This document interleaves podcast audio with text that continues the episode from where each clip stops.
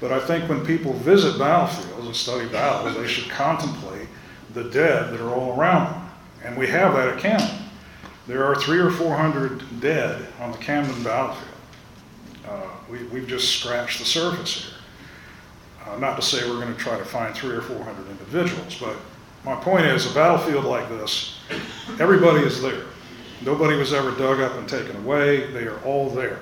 And I think there should be some notion of that when people visit battlefields. You are listening to History Man, where we walk in the footsteps of heroes and proclaim freedom reigns.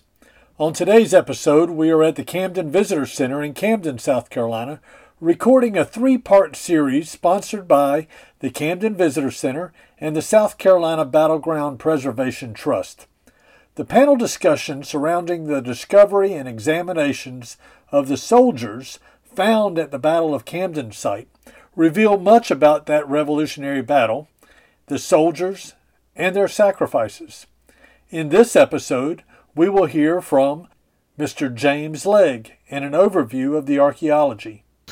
Uh, okay, what I have is uh, a fairly brief summary of the Camden Archaeological Project from its beginning all the way through up to and including the burial project that we did in the fall.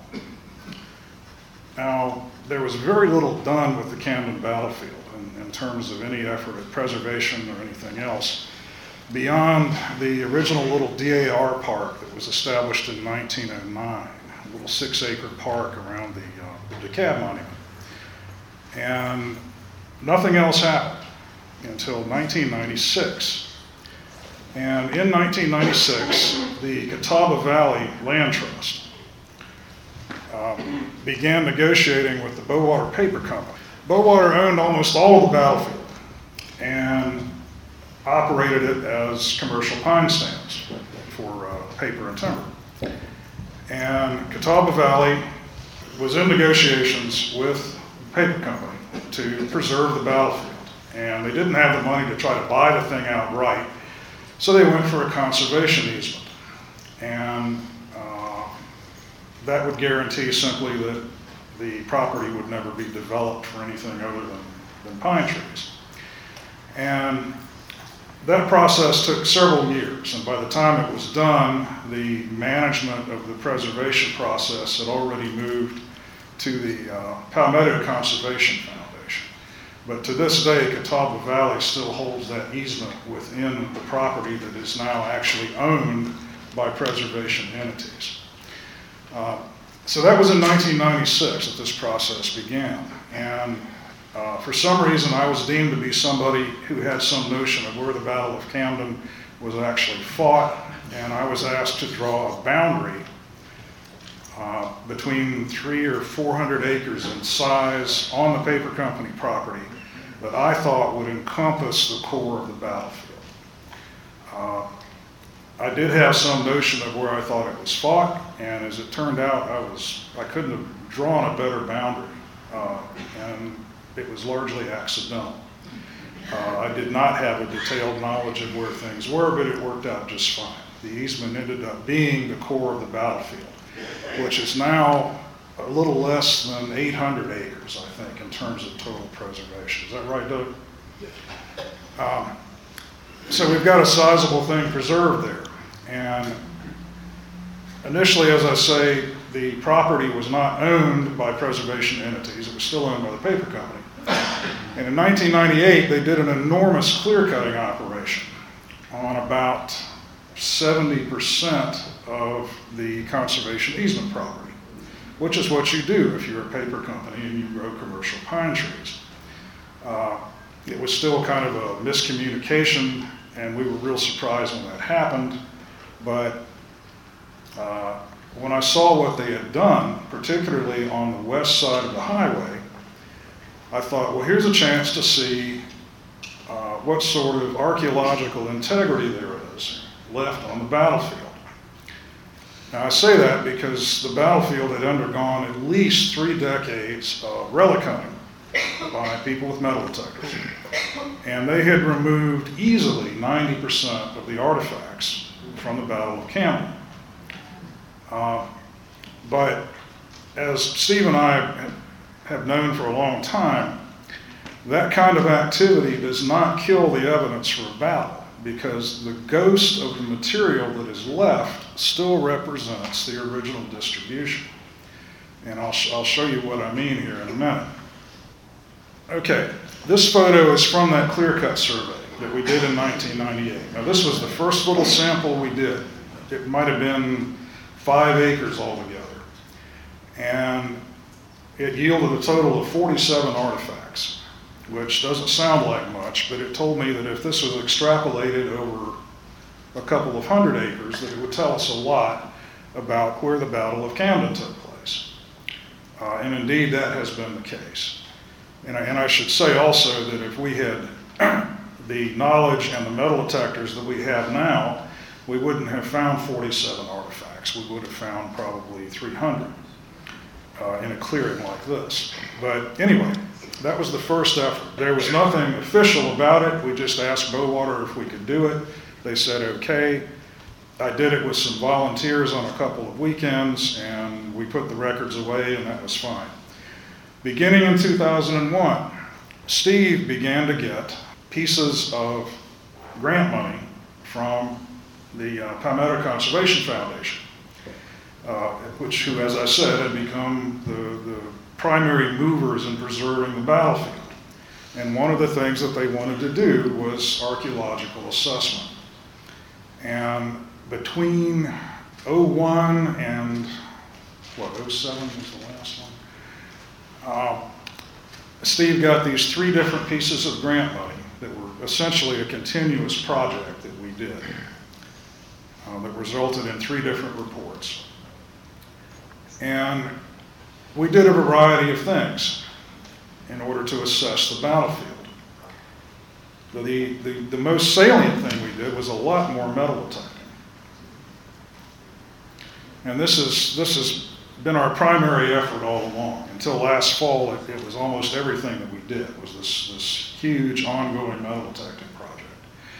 Uh, and it was, uh, it was really quite an effort to get the data that we had because, like I say, we were following decades of metal detecting.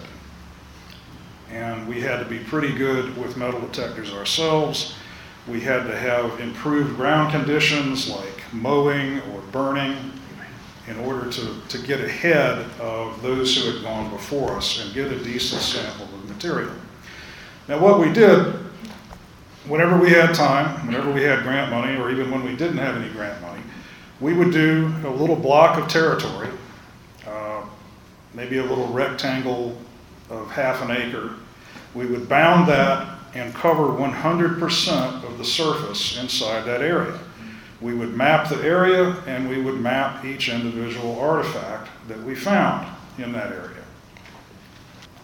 Now, our, our primary mapping method was simply a survey grade GPS unit. So we were not out there with a transit recording each musket ball and buckshot. We were using uh, a GPS unit to locate these things within maybe a meter or a yard of radius which is close enough when you're talking about uh, small arms ammunition scattered across a huge battlefield. You wouldn't want to build a house with it, but it's, it's close enough for the kind of distribution that we were looking for. And in this slide, you can see, maybe see, there's a lot of little orange flags in the center photo. Each one of those is an artifact that is waiting to be recorded with the GPS.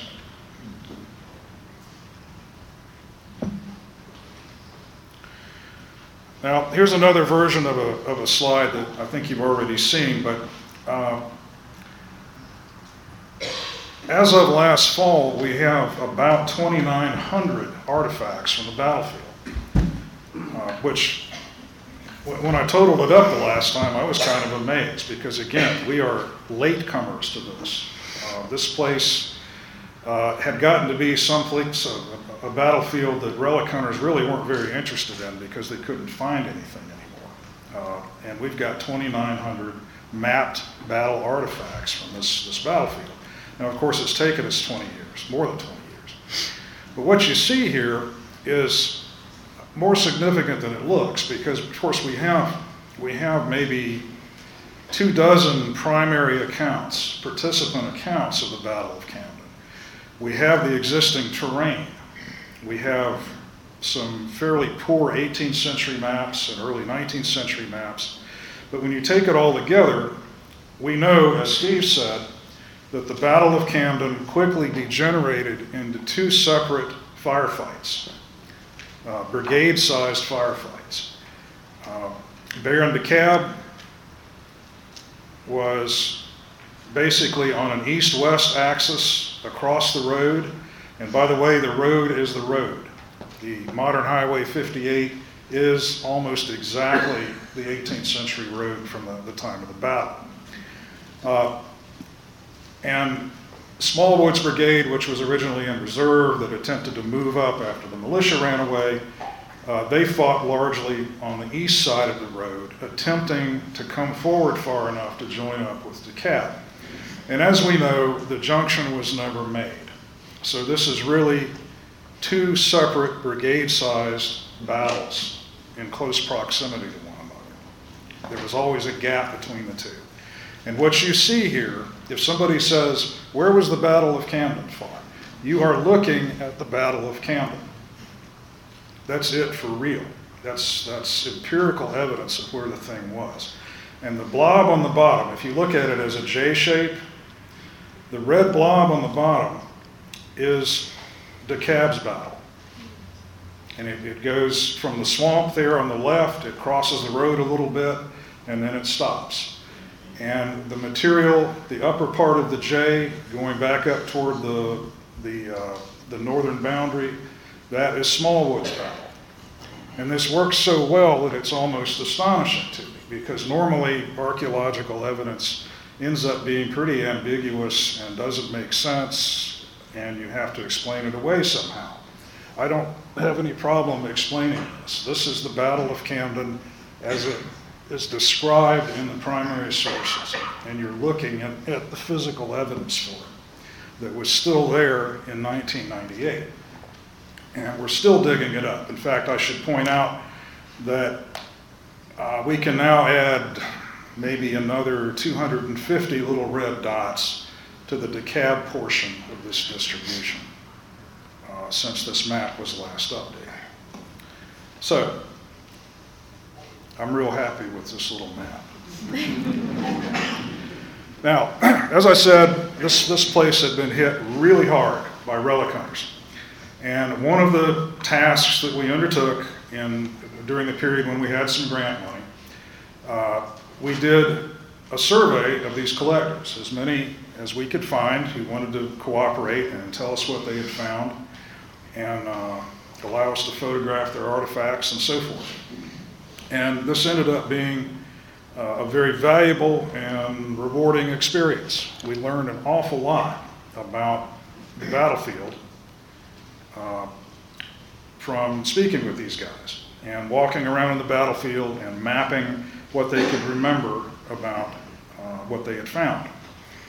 Uh, now, of course, they weren't plotting things in particular places. So the things they were able to plot that they remembered specifically were gun parts or uniform buttons or shoe buckles and not fired musket balls.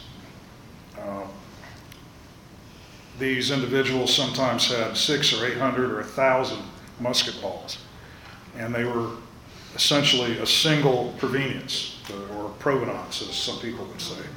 They were from the Camden battlefield. Uh, so anyway, we we learned a lot, and I have to say that the uh, fairly subjective map that we made, based entirely on their testimony, locks in almost perfectly with the distribution that we got from the metal detector.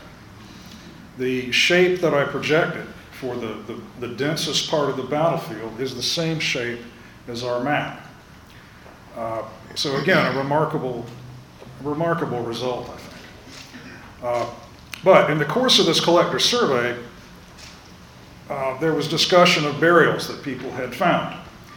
And uh, I ultimately recorded and numbered burials one through eight based on what people had told me. Unfortunately, most of these burials were lost even then because of the clear cutting. Because these people knew that there was a spot in the woods between a couple of trees that they would recognize, and those places were no longer there. The visual frames of reference for these burials that they knew had been found or that they had found themselves were gone. Uh, but in 2006, as part of one of these grant projects, we did uh, testing to try to find as many of these as possible. We only found two. We found what is still to this day burial number one, which is the, the 71st guy, the Highlander. Uh, we verified him, and that's what's going on in these three photos. We opened up the hole that was originally dug, and we didn't dig any more than that. We just dug out the hole that was originally dug and said, yep, here he is. And yes, he is a 71st Regiment of Foot soldier because we removed one button. Now, in 2006, we didn't make any, any, any other effort. We did locate burial number four, uh, which, as, as Doug mentioned, uh, he ended up being a Native American individual. That guy had no artifacts uh, at the time that we reopened the burial. And according to the testimony of two different collectors, there was nothing on that individual but civilian 18th century buttons. So we have no military diagnostics. He, he didn't have a musket ball in his body, he had no military diagnostics. Uh, and we didn't find any when we, when we reopened the burial. Uh, so we, we weren't able to say who he was. And we're still not entirely sure who he was, but the context looks good for him being a loyalist from North Carolina. Now, uh, after Doug became heavily involved in the preservation of the Camden battlefield, I had conversations with him and Steve about the possibility of doing a burial project. We knew we had, uh, well, by the time we were in conversation, we had three or four burials, I forget which. But we knew we had the two that collectors had found, and between 2020 and 2021, uh, we found three more burials metal detecting. And I should say that because of the pandemic, Steve and I had a huge amount of time uh, to go to the battlefield and cover intensively a lot of ground. And we roughly doubled our density map during that period. So since 2020, we've, we've roughly doubled our data. And in doing that, uh, we found three additional burials. Uh, a, a fourth, Steve found metal detecting during the burial project, and another showed up in backhoe work during the project. So we ended up with kind of a problem because at the time we, we looked at a, at a research design and a budget for Doug, we knew we had five individuals to excavate. And of course, we ended up with 14 men in seven different locations. All right, we, we've had some criticism, particularly online. We've had some, some fairly strident, if not nasty, criticism about the fact that we did this project at all. Uh, so, with that in mind, I wanted to throw this slide in, and I just put it in yesterday, I think.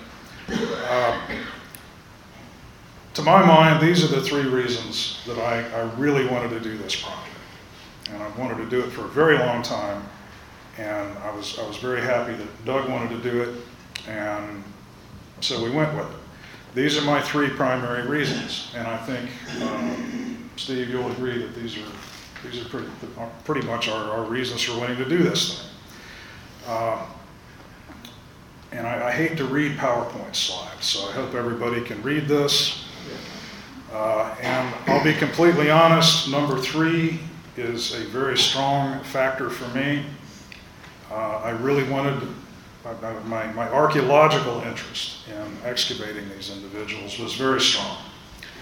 Uh, but there's also the matter of the fact that they were in uh, absurdly poor graves. They were subject to relic hunting. They were subject to root damage, insect damage, weathering. Uh, and I thought they should have decent burials. Now, another factor that is, that is now, of course, a little bit controversial is that I thought we should bury everyone, rebury everyone in exactly the same place. Same angle, same location on the battlefield. So that these guys would forever be markers on the battlefield uh, for anybody who visited. And I, frankly, I think when people visit battlefields, which is a very entertaining thing to do, of course, but I think when people visit battlefields and study battles, they should contemplate the dead that are all around them. And we have that at Camden. There are three or four hundred dead on the Camden battlefield. Uh, we, we've just scratched the surface here. Uh, not to say we're going to try to find three or four hundred individuals, but my point is a battlefield like this, everybody is there. Nobody was ever dug up and taken away. They are all there. And I think there should be some notion of that when people visit battlefields. So we have the opportunity to do that at Camden. And it looks like it's kind of up in the air about what will ultimately happen. But hopefully, at least they will be on the battlefield. If they're not on the battlefield, or if they are in a central location on the battlefield, we can at least put some sort of little permanent marker at the location of each removed grave. So that when you take that tour path with your pamphlet or your podcast, uh, you know, you'll say, well, you know, somebody was killed right here. And, and that, I really wanted to see that, and I hope that will come to pass in, in some form or another. Uh, okay, let me zip through these real quickly. I'm already burning up somebody else's time here, but uh, just to look at some of these burials. Uh, this is the 71st burial. This was the only reasonably deep, reasonably formal grave.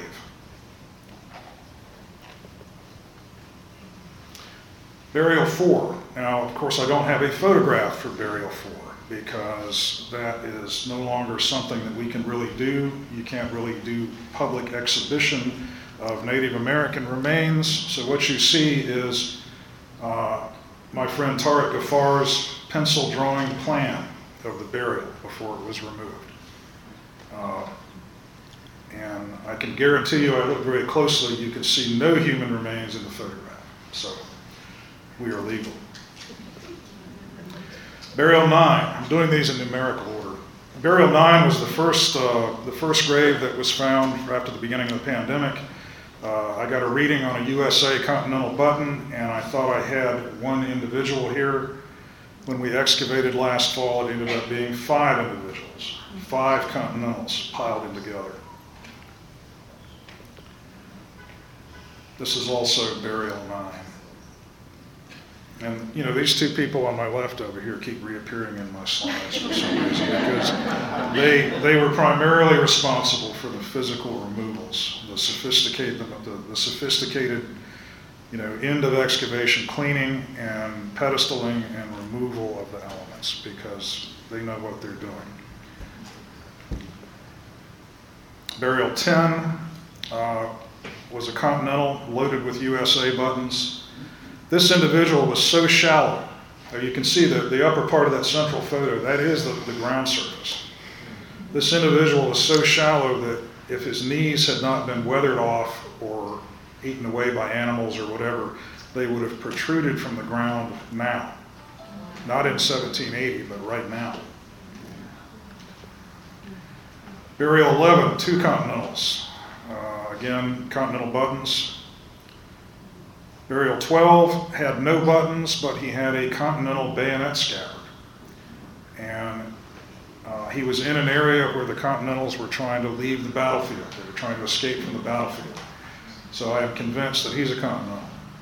It's very unlikely that he's not. And that, that bayonet scabbard tip is diagnostic of the Continental equipment and not something British. Burial 13, three Continentals. also with USA buttons. Now, I also want to point out that something that, that Bill instigated. Uh, at the, uh, the very end of each removal, usually the, uh, the skull was about the last thing to come out. Uh, it was usually the final container of remains that went to Bill's vehicle. And Bill instituted this, this tradition almost immediately that we should have a flag on it for this last container that went to the coroner's vehicle. And so here are shots from three different flag honors that took place during the course of the removals. This was done for each one of these guys, including the British soldier with a British flag, of course, as they left the battlefield. Okay, very quickly. Uh, the artifact collection from the burial project itself was not very interesting. Uh, the 71st soldier was probably the, the best group of artifacts. We managed to get a hold of everything that had ever been removed previously from that burial. And of course, we, we excavated everything else during the project. So we have, for example, this 71st Regiment enlisted men's sword shoulder belt regimental device. And we have a large quantity of 71st Regiment buttons from this one individual. I think the only other thing on, on that individual was a pair, a double pair of brass uh, sleeve buttons and a musket flint. Uh, USA buttons. The Continentals, except for the guy with the bayonet scabbard, were uh, loaded with these Continental USA enlisted men's buttons, which were in terrible condition. I have, I have a, a table full of these little containers of these disintegrating buttons, and I've got to try to do what I can with as many of them as possible. Uh, here's what they should look like. Uh, here's a French gun flint that was in burial 13, and a tin cup with the handle broken off, which was thrown in the top of burial 13, and I think it was probably used to dig or backfill the grave. And finally, we had a total of nine fired musket balls and two fired buckshot that uh, were in close association with the remains. I think it's I think it's likely that these were all wound-producing projectiles. Now, now, I, I'm not going to go any further into that because I need to hand that off, but uh, uh, these guys, at least eight of them had been shot with musket balls. Uh, others may have been shot through, shot through and through with a bullet. They may have been bayoneted. They may have been clubbed to death. Who knows? I'll let uh, Bill and Maddie get into that. Uh, quickly, in conclusion, I have to say that I misjudged the level of effort that would be necessary to do this thing very badly. Uh, I don't know what I was thinking. Steve asked me my opinion about what I thought it would take to do this with the contract that we had with Doug. And uh, I'll never listen to him again. yeah, don't, don't, don't listen to my estimates ever again. Uh, Now, it wasn't just the fact that we ended up with 14 individuals uh, instead of five. There was also the fact that the bone ended up being in very poor condition, uh, much, uh, much worse off than we had anticipated. And that meant that each one of the individual excavations took probably, what, twice as long as, as we had anticipated. Uh, So we needed, we needed some cavalry real fast, right after the project got started. I mean, things were, uh, uh, my, my planning, I'm not gonna blame it on Steve, I'm gonna say my planning was not very good. And we, we got that assistance uh, immediately.